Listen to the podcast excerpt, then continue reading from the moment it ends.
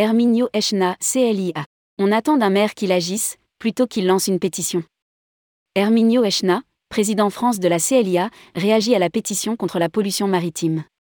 Suite à la publication de la pétition contre la pollution maritime par le maire de Marseille Benoît Payan, nous avons contacté Erminio Eschena, président France de la C L I A, pour recueillir sa réaction. Interview. Rédigé par Céline Aymery le jeudi vingt et un juillet deux mille vingt-deux.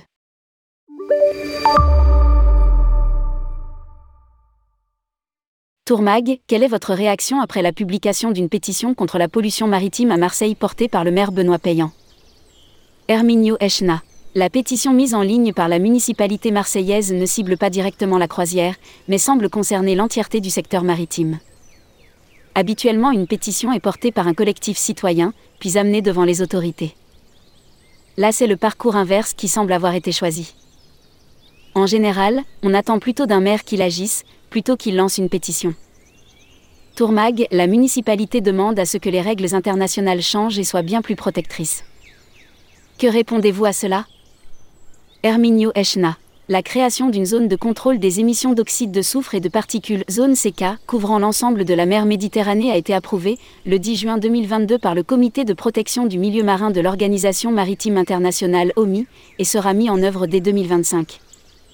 Par ailleurs, à Marseille, les armateurs ont pris dès deux mille dix-neuf l'engagement volontaire, sans attendre aucune pétition, de mettre en place plusieurs mesures qui anticipent de nombreux éléments de la zone S E C A dans le cadre de la charte bleue, voire encadrée ci-dessous, notamment sur la réduction de la vitesse ou l'utilisation de carburants désulfurés. Marseille accueille déjà des paquebots et navires propulsés au gaz naturel liquéfié, G N L. C'est déjà une réalité. Quant au branchement à quai des navires, c'est aussi une réalité pour les armateurs. Nous sommes prêts.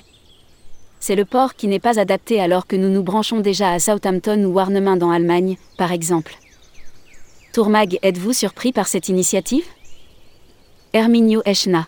Disons que nous nous attendons plutôt à ce que la municipalité vienne en soutien et s'investisse davantage dans les initiatives que les armateurs mettent en place à bord.